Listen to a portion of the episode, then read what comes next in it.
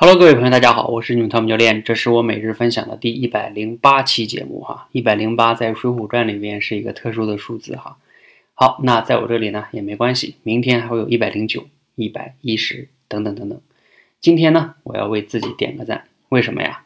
因为在今天中午的时候呢，我在给我们的同学做直播演讲的过程中呢，我们多维班有个同学叫刘小虎，他呀是一个特别认真的同学。他今天呢演讲完的时候呢，其实他讲的还不错，但是呢，他每一次啊，以前经常也是这样的，讲完了第一反应就是，哎呀，我今天讲的不生动，哎呀，我今天讲的不太流利，等等等等等等。所以呢，他经常就是每次讲完，他不去找自己的亮点，而是第一反应就是找找自己哪里讲的不够好。你看哈，我我们觉得咱们中国人好多人都有这样的习惯，就是习惯了，哎呀，先找自己的不足。那为什么会有这个习惯呢？大家可以回想一下。反正我的感觉啊，是因为我们在小的时候，无论是父母还是老师，经常就是你这不好那不好，对吧？上学的时候呢，你这科不好那科不好，你咋不向谁谁谁家小谁去学习呢？就等等等等，就是老是关注他们，老是关注我们的不足，而我们呢，为了让他们满意，我们也就习惯了去关注自己的不足、缺点。而自己的优点呢、亮点，往往就很少去关注了，所以呢，就会导致很多人不自信的根源也是这样的，而且形成了这样的一个思维习惯。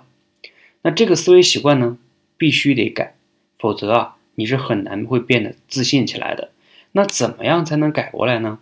我今天在直播结束的时候呢，给刘小虎留了一个作业，我说啊，你以后每天都要给我记录你的亮点，用一个笔记本记下来，就是。可能是手机里的这种笔记也可以哈，记下来，每天都得记。他说：“那我万一要是没有亮点怎么办呢？今天没有亮点，我说你给我创造一个亮点，要把它记录下来。总之，持续记录啊，你慢慢的回头看看过去的自己，你就会变得自信了。这个事儿呢，本来啊，中午在直播结束的时候呢就结束了，但是后来呢，我一想啊，其实有好多人都不自信，尤其是像我们社群里边，包括多维班里的学员。”就是这些练口才的朋友，过去都不是特别自信。那我就在想啊，我为什么不能建立一个打卡机制呢？然后让大家来共同打卡，记录自己每天的亮点。这样的话呢，再加上一些押金，彼此我相信更能坚持。再加上这种环境哈，所以啊，我就立刻行动，就建立了我们这个打卡的一个小组，叫起了个名字叫“今天找亮点，明天更自信”。于是啊，我在我们多维班群里面就发起了哈，现在已经有十几个人报名了哈。我今天看见很多同学都打卡了，看见大家写的非常的好玩哈，非常的开心。而我自己呢，也要打卡，我也要找我自己的亮点啊。而且呢，今天这件事儿就是我今天的一个亮点。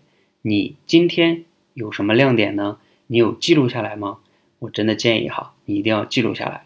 这样的话呢，对你长远来说是非常非常有价值的。好，今天啊，这就是我给大家分享的一个小节目，你收获了吗？你有什么启发呢？也可以在节目下方给我留言哈，谢谢大家，谢谢。